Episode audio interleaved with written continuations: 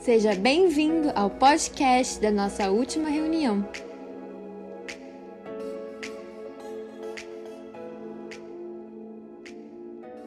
É, primeiramente, é um privilégio estar aqui. É, meu coração está muito cheio de gratidão a Deus, porque um ano e meio longe não é fácil, né? Porque a Turquia é um país que, querendo ou não, não é, não é como o Brasil, né? É um país perseguido, é, o acesso à igreja nós temos, porém não é, vamos dizer, a mesma unção, não é o mesmo a mesma comunhão é a comunhão muito diferente por ser uma língua diferente, um povo diferente, cultura diferente. Então, para mim é um privilégio muito grande, muito mesmo. Eu queria agradecer mesmo todo o apoio, todo o suporte da igreja em oração, financeiramente. Que o Senhor abençoe vocês. E eu queria começar lendo é, 2 Coríntios 4, 2 Coríntios 4, do 7 ao 15. Agora nós mesmos somos como vasos frágeis de barro que contêm esse grande tesouro. Assim fica evidente que esse grande poder vem de Deus, não de nós. De todos os lados somos pressionados por aflições, mas não esmagados. Ficamos perplexos, mas não desesperados. Somos perseguidos, mas não abandonados. Somos derrubados, mas não destruídos. Pelo sofrimento, nosso corpo continua a participar da morte de Jesus, para que a vida de Jesus também se manifeste em nós, em nosso corpo. Sim, vivemos sob constante perigo de morte, porque servimos a Jesus, para que a vida de Jesus se manifeste em nosso corpo mortal. Assim, enfrentamos a morte, mas isso resulta em vida para vocês. Continuamos a pregar porque temos o mesmo tipo de fé mencionado nas Escrituras Crie em Deus, por isso falei. Sabemos que Deus, que ressuscitou o Senhor Jesus, também nos ressuscitará. Também nos ressuscitará com Jesus e nos apresentará a Ele junto com vocês. Tudo isso é para o bem de vocês. E à medida que a graça alcançar mais pessoas, haverá muitas ações de graças e Deus receberá cada vez mais glória. É, aqui, Paulo na carta de 2 Coríntios, ele está direcionando a igreja de Corinto, né? Que foi uma das igrejas que ele ajudou, que ele criou em, em Atos. E aqui, o contexto histórico era a própria igreja, os bispos, os apóstolos daquela época, daquela igreja, estavam levando o povo a ficar contra Paulo. Eles diziam: como é que Paulo, um homem que vende tendas, que não é rico, Paulo que vive sendo apedrejado por todos os lugares, é preso. Como um homem desse pode falar em nome de Deus? Sendo que a nossa igreja é rica, os apóstolos daquela época, eles pediam muito dinheiro, então era muito diferente os apóstolos que estavam lá para o apóstolo Paulo. E eles queriam desqualificar moralmente para que Paulo perdesse a credibilidade. E Paulo dizia dizia para eles então, né? Ele, ele Paulo respondia para eles dessa forma, em 1 Coríntios 4, do 9 ao 13. Por vezes me parece que Deus colocou a nós, os apóstolos, em último lugar, como condenados à morte, espetáculo para o mundo inteiro, tanto para as pessoas como para os anjos. Nossa dedicação a Cristo nos faz parecer loucura, loucos, mas vocês afirmam ser sábios em Cristo. Nós somos fracos, mas vocês são fortes. Vocês são respeitados, mas nós somos ridicularizados. Até agora passamos fome e sede e não temos roupa necessária para nos manter aquecidos. Somos espancados e não temos casa. Trabalhamos arduamente com as próprias mãos para obter sustento. Abençoamos quem nos amaldiçoa Somos pacientes com quem nos maltrata, respondemos com bondade quando falam mal de nós. E, no entanto, até o momento temos sido tratados como a escória do mundo, como lixo de todos. Então era assim que Paulo, os apóstolos eram vistos pelos outros, como a escória do mundo até aquele momento. Mas todo mundo sabe que o apóstolo Paulo foi um grande missionário, sofreu muito pela causa de Cristo. E ele aqui em Coríntios, né, ele mostra muito das aflições que ele passou pela causa de Cristo, de ser prisionado, de ser apedrejado, de ser levado várias vezes a, a julgamento pela causa de Cristo. E em todo tempo, Paulo nos mostra que o sofrimento pela causa de Cristo vale, vale a pena, porque ele conhecia Jesus, ele conhecia o propósito da vida dele, ele sabia o porquê ele estava fazendo, o que ele estava fazendo e o motivo. E em 2 Coríntios 12, 9, ele fala assim: Mas ele disse, Deus disse para Paulo, né? Minha graça é tudo de que você precisa. Meu poder opera melhor na fraqueza. Portanto, agora fico feliz de mergulhar de minhas fraquezas, para que o poder de Deus opere por meu intermédio. Por isso aceito com prazer fraquezas e insultos, privações, perseguições e aflições que sofro por Cristo. Pois quando eu sou fraco, então é que sou forte. Pois quando sou fraco, então é que sou forte. Eu acredito que esse é a essência do Evangelho, né? É aquilo que nós precisamos ser como cristãos. A gente precisa de uma dependência de Deus a todo momento. É, esse, esse tempo que eu estou na Turquia já fazem três anos e meio, mas do último ano para cá tem sido um ano bem diferente. Tem sido um ano em que o Senhor tem me provado mais, né? No começo a gente leu que Paulo, a gente leu em 2 Coríntios falando sobre esse vaso que é quebrado, né? E esse vaso somos nós. É onde habita esse, essa presença de Deus. Então, para que essa presença de Deus possa sair como um incenso, para que outras pessoas possam ter acesso, é necessário que nós sejamos quebrados pelo Senhor. Isso dói, isso não é fácil. Então, Paulo ele mostra isso no percurso dele todo. O quanto ele foi quebrado para que a essência do evangelho, para que o perfume do evangelho pudesse chegar até outros. E a, na Turquia, essa, isso tem sido muito real em mim, nessa questão de Deus me quebrar mesmo, na questão de cultura, na questão de, de doenças. A gente que está no campo missionário, né, no caso fora, não aqui, a gente sofre muito ataques físicos, a gente sente muito. O espiritual é muito diferente, né? E isso nos leva, essa, essa dificuldade precisa nos levar para perto de Jesus, para os pés dele. É, quando nós estamos fora, nós perdemos muitos aniversários, perdemos casamentos, perdemos muitos. Não perdemos, né? É, a gente a gente acaba se ausentando pela causa de Cristo. E, e isso, querendo ou não, muitas vezes nos abate, nos traz aquela, aquela sensação de, de um abandono, vamos dizer assim, mas isso tudo não vem do Senhor. E quando a gente para para pensar que é quando eu sou fraco, que é aí que o Senhor, que eu sou forte, porque é o Senhor que me sustenta, é, nos faz ter força, nos faz levantar. É, isso é são são coisas específicas, né, que nos fazem sentir dessa forma. E eu aprendo com, com essas situações difíceis que eu preciso mudar a minha forma de enxergar elas. Em Romanos 5, 3, 5, fala assim: Também nos alegramos ao enfrentar dificuldades e provações, pois sabemos que contribuem para desenvolvermos perseverança, e a perseverança produz caráter aprovado, e o caráter aprovado fortalece nossa esperança. E essa esperança não nos decepcionará, pois sabemos quanto Deus nos ama, uma vez que Ele nos deu o Espírito Santo para nos encher o coração com seu amor.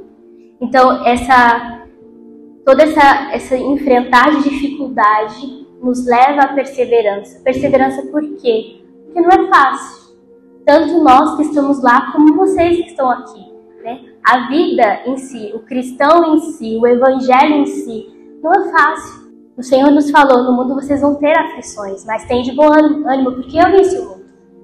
o evangelho em si não tem essa questão de de oba-oba, de glória, pelo contrário, é choro, é você chorar com os que choram, é você se alegrar com os que choram, é partilhar tudo que você tem com o outro. É um evangelho totalmente diferente. E a gente não, não pode esquecer que às vezes a gente passa por dificuldades, a gente chora porque é, o meu familiar, por exemplo, o meu irmão, não quer conhecer o Senhor e eu tenho orado, pagado um preço por ele. Mas tem um livro que eu estava lendo que chama O Dom das Lágrimas, de Corey, Corey Russell.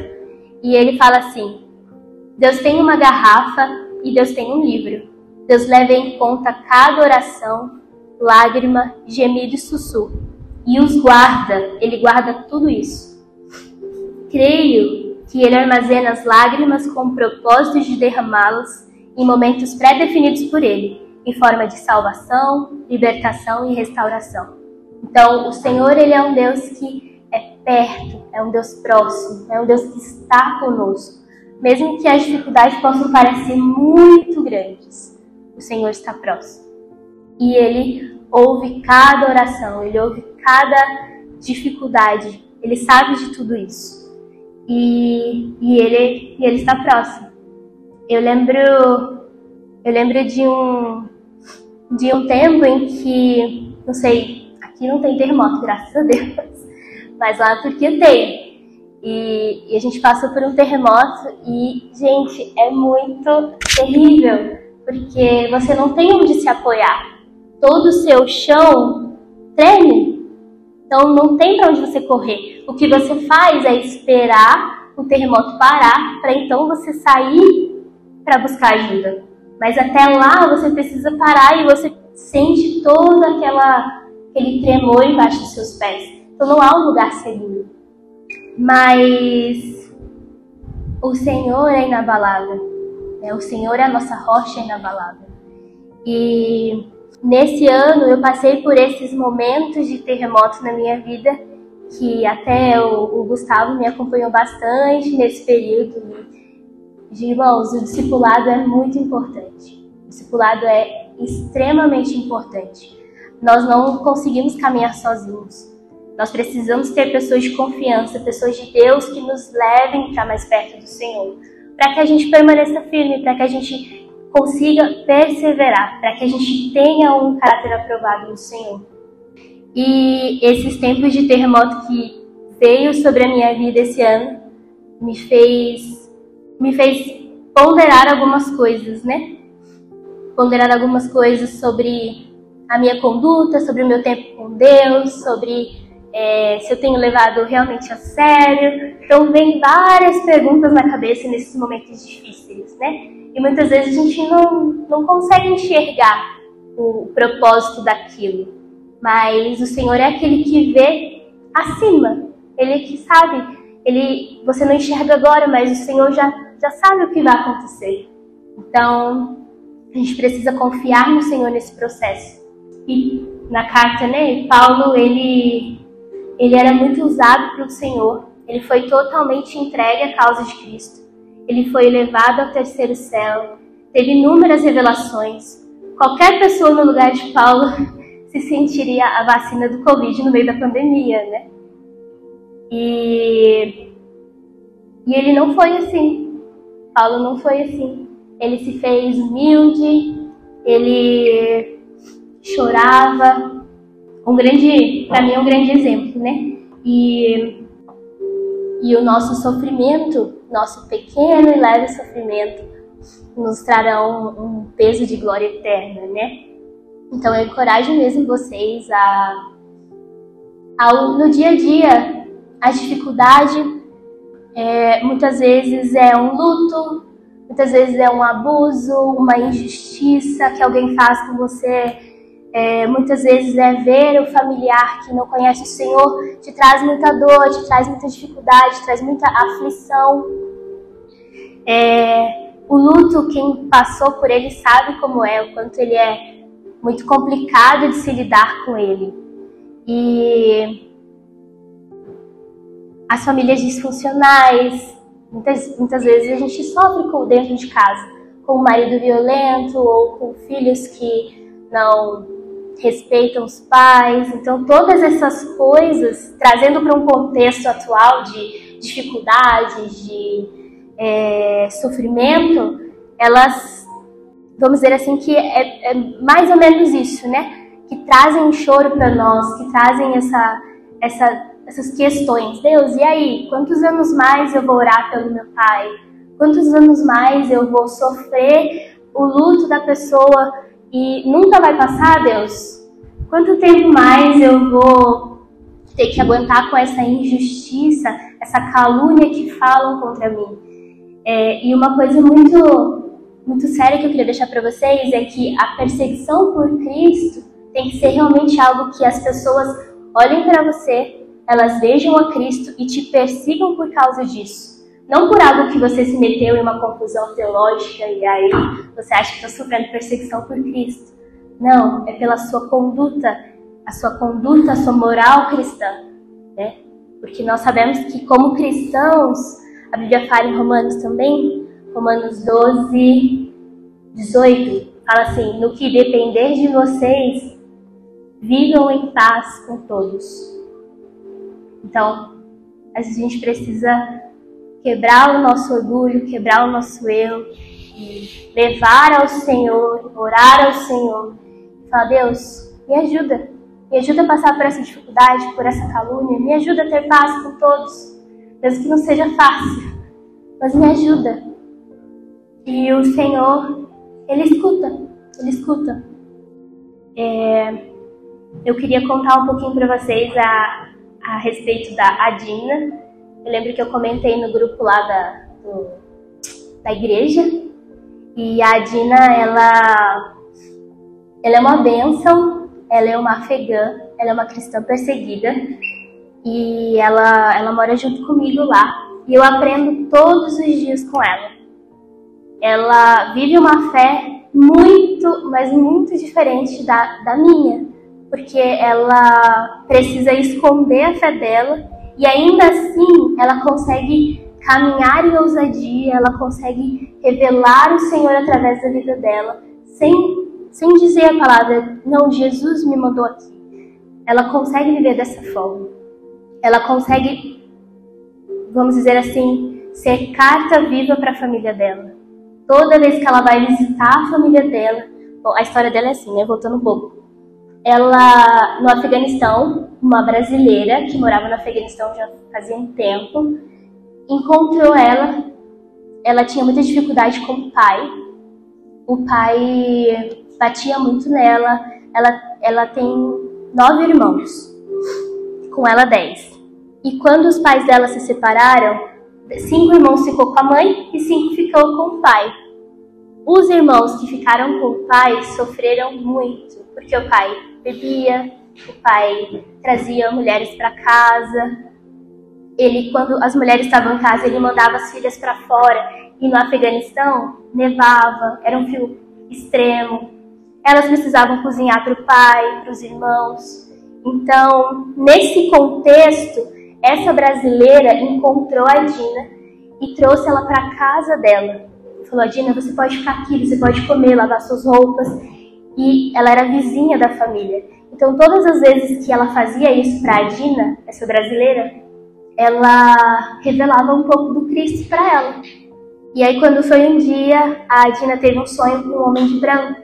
E, e esse homem de branco apareceu para ela, se revelou a ela. E quando ela teve esse sonho com o homem de branco, quem que ela lembrou? Quem, qual foi a cristã que ela lembrou? Da brasileira. Porque ela sabia que ela era cristã. Então ela veio e começou a perguntar sobre esse homem de branco. A brasileira começou a discipular ela. O nome da brasileira é Lizzie. Começou a discipular ela e a partir dali ela começou a trabalhar junto.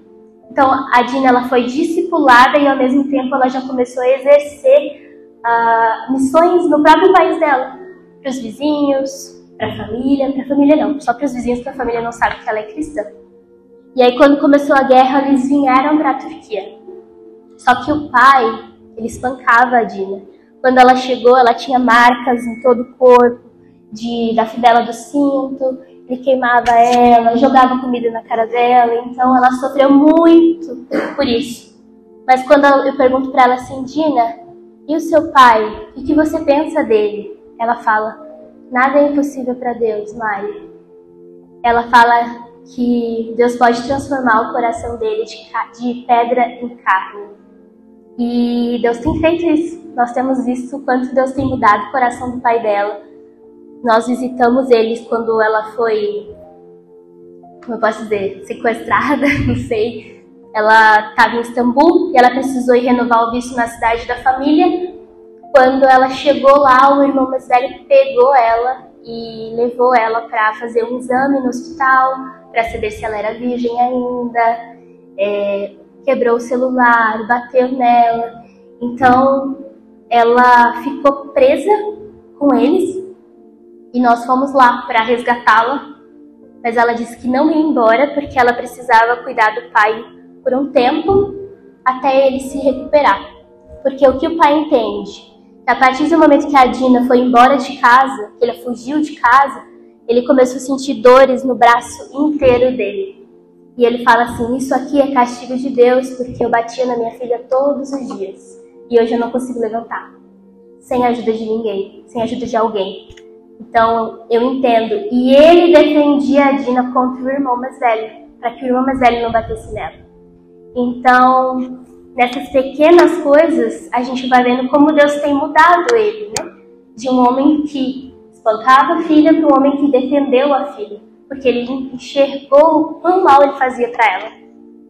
E são 21 anos 21 anos fazendo todas essas maldades contra ela. E em nenhum momento, enquanto a Dina tá, tá comigo, eu escutava ela murmurando.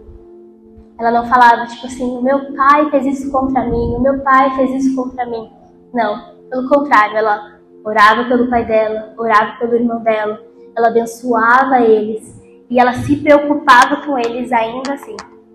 Então, todos os dias eu aprendo com a Dina essa questão da do ser esse vaso que vai sendo quebrado e o evangelho, o perfume de Cristo, né, vai chegando até eles. E eu queria ler para vocês, eu queria ler para você, eu queria falar para vocês a respeito do do estar alegre em meio às dificuldades, né?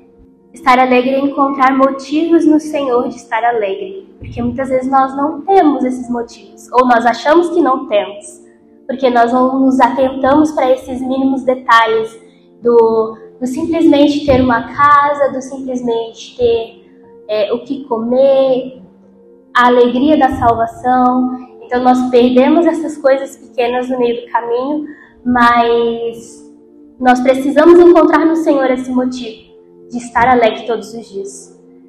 E precisamos entender que a tristeza não tem a palavra final. O Senhor é quem tem. E no sofrimento nós nos desenvolvemos, somos quebrados e moldados e, e que a paz que excede todo entendimento nos alcance, né? E Abacuque 3,16 é um dos meus versículos favoritos. É Abacuque 3, 17 ao 19. Fala assim: Ainda que a figueira não floresça e não haja frutos nas videiras, ainda que a colheita de azeitonas não dê nada e os campos fiquem vazios e improdutivos, ainda que os rebanhos morram nos campos e os currais fiquem vazios. Mesmo assim, me alegrarei no Senhor. Exultarei no Deus da minha salvação. O Senhor soberano é minha força. Ele torna meus pés firmes como o da corça, para que eu possa andar em lugares altos. E, e fala assim: ainda que, ainda que ainda que a minha mãe me deixe, ainda que não tenha o que comer, ainda assim eu me alegrarei do Senhor. Que você encontre mesmo um motivo de se alegrar no Senhor todos os dias. Todos os dias. É, que o Senhor, que a salvação seja esse, essa preciosidade para você. Que o Senhor realmente seja tudo aquilo que você precisa. Em Salmos 23 fala: O Senhor é meu pastor e eu não preciso de nada o Senhor é meu pastor e nada me faltará. Que Ele seja sua alegria em todos os dias, que Ele seja tudo aquilo que você anseia e precisa. Que a gente possa mesmo abrir mão dessas coisas pequenas que a gente tem é, como, às vezes, prioridades para a gente encontrar o Senhor mesmo. E como é que a gente vence essas dúvidas, né, que vem no meio do caminho?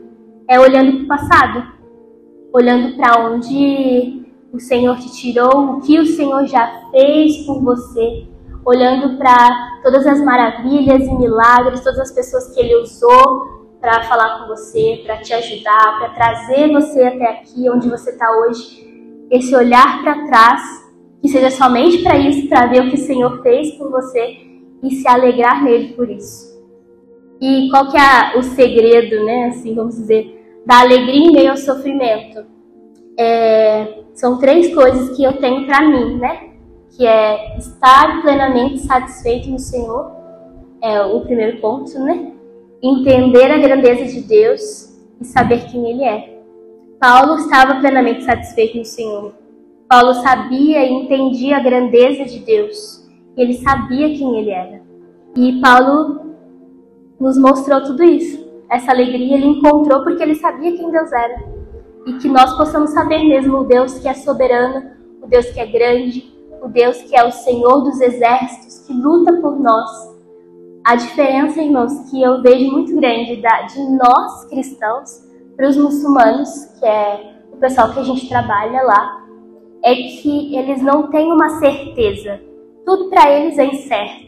A salvação é incerta, eles não sabem se eles passarem a vida inteira cumprindo todo o ritual que eles precisam fazer, cinco orações por dia, peregrinação à Meca, doação aos pobres, tudo aquilo que eles acreditam, eles ainda não sabem se eles vão ser salvos. As mulheres, para elas é muito mais difícil a salvação do que para os homens. Então, nós sabemos quem é o Senhor.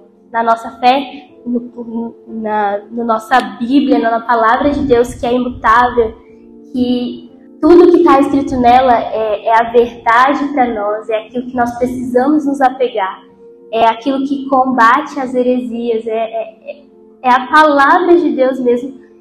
Ela nos dá essa, essa certeza, ela nos dá essa, essa esperança da eternidade, essa esperança na glória. E isso é a diferença de nós entre eles. E quando vocês orarem pelo mundo muçulmano, eu oro para que vocês eu peço para que vocês orem na questão de que as escamas dos olhos deles caiam, porque é uma religião totalmente espiritual. É uma religião que uma pequena dúvida que é lançada desfaz todas as escamas caem dos olhos deles. E nós vemos isso acontecer com perguntas chaves, com, direcionadas pelo Espírito Santo. As pessoas, essas perguntas criam uma coisa gigantesca na cabeça deles e eles rejeitam a religião deles de uma forma que a gente é assombroso assim. Quando o muçulmano se converte ao cristianismo, a potência que eles têm, a explosão que eles têm de amor a Cristo, de encontrar a eternidade, de encontrar é, essa rocha, de encontrar essa, essa certeza, sabe? Motiva eles de uma forma que a Dina é a resposta disso, né? Eu vejo isso na Dina e em vários outros que nós temos acompanhado lá. De que era uma, vamos dizer assim, né? Uma bomba para o mundo muçulmano se tornou uma bomba para Cristo. De ousadia, de pregar e de compartilhar e de falar assim: olha, você está vivendo uma mentira, eu vivi isso. Mas o Senhor, Jesus Cristo, morreu e ressuscitou para nos resgatar. Você precisa entender isso. E essas pessoas que ouvem, a palavra do Senhor não volta vazia. A palavra do Senhor não volta vazia, não somos nós que fazemos, é o Espírito Santo. O nosso papel lá é só compartilhar. É só falar assim: olha, Cristo veio, ele morreu na cruz por você e ele ressuscitou por você. Esse é o nosso papel. Nosso papel não é chegar e fazer um discurso totalmente, sabe? É, não, é ser simples, ser cartas vivas e a nossa conduta precisa ser reta. A nossa conduta revela o Cristo também. Tem um, um testemunho que é, a gente estava acompanhando uma família síria há um bom tempo e nós fazíamos um trabalho com as crianças também há um bom tempo. Nós visitávamos, brincávamos e compartilhávamos princípios bíblicos sem eles saberem, né? E um dia, depois de um bom tempo trabalhando com eles, nós oramos e entendemos em Deus de passar um filme sobre a história de Abraão até Jesus. E nós passamos esse filme e tinha muitas crianças, toda a família da casa estava, era dentro de um acampamento de refugiados. E o Ibrahim, que é o dono, o, o líder lá, estava assistindo e, irmãos, a forma como eles assistiam aquele vídeo, aquele filme, nós ficamos assustados. Eles prestavam atenção em todo o filme, inclusive na crucificação e ressurreição de Jesus. E aí quando eles vinham aquela parte que falava assim, é, deixe vir a mim os pequeninos, porque deles é o reino dos céus, toda a questão com as crianças, a, a forma como tratam uma criança, a forma como ajuda as pessoas. Quando essas cenas iam acontecendo, o Ibrahim virava para nós que estávamos lá e falava assim: Uau, agora eu entendo o que vocês estão fazendo aqui. Ele reconhecia o que a gente estava fazendo. Agora eu entendo o porquê que vocês tomam tanto conta das crianças, quanto vocês se doam pelas crianças. Porque Jesus fazia o mesmo. Ele falou para fazer o mesmo. Agora eu entendo por que vocês ajudam tanto a gente. Porque vocês aprenderam com o livro, com a fé de vocês. Então, é, é a vivência, né? A gente, para mim aquilo foi a resposta, foi a, foi a confirmação de que a forma como você caminha, a forma como você ora pelas pessoas, como você se dispõe a andar retamente, também revela o Cristo. E em Filipenses 4:11 fala que falando de Paulo, né? Digo isto não por causa da pobreza, porque aprendi a viver contente em toda e qualquer situação. Tanto sei estar humilhado, como também ser honrado. De tudo e em todas as circunstâncias já tenho experiência. Tanto de fartura como de fome, assim de abundância como de escassez. Eu tudo posso naquele que me fortalece. Então, o maior missionário, vamos dizer assim, da, dessa época, nos fala que ele aprendeu que tudo ele pode naquele que fortalece ele.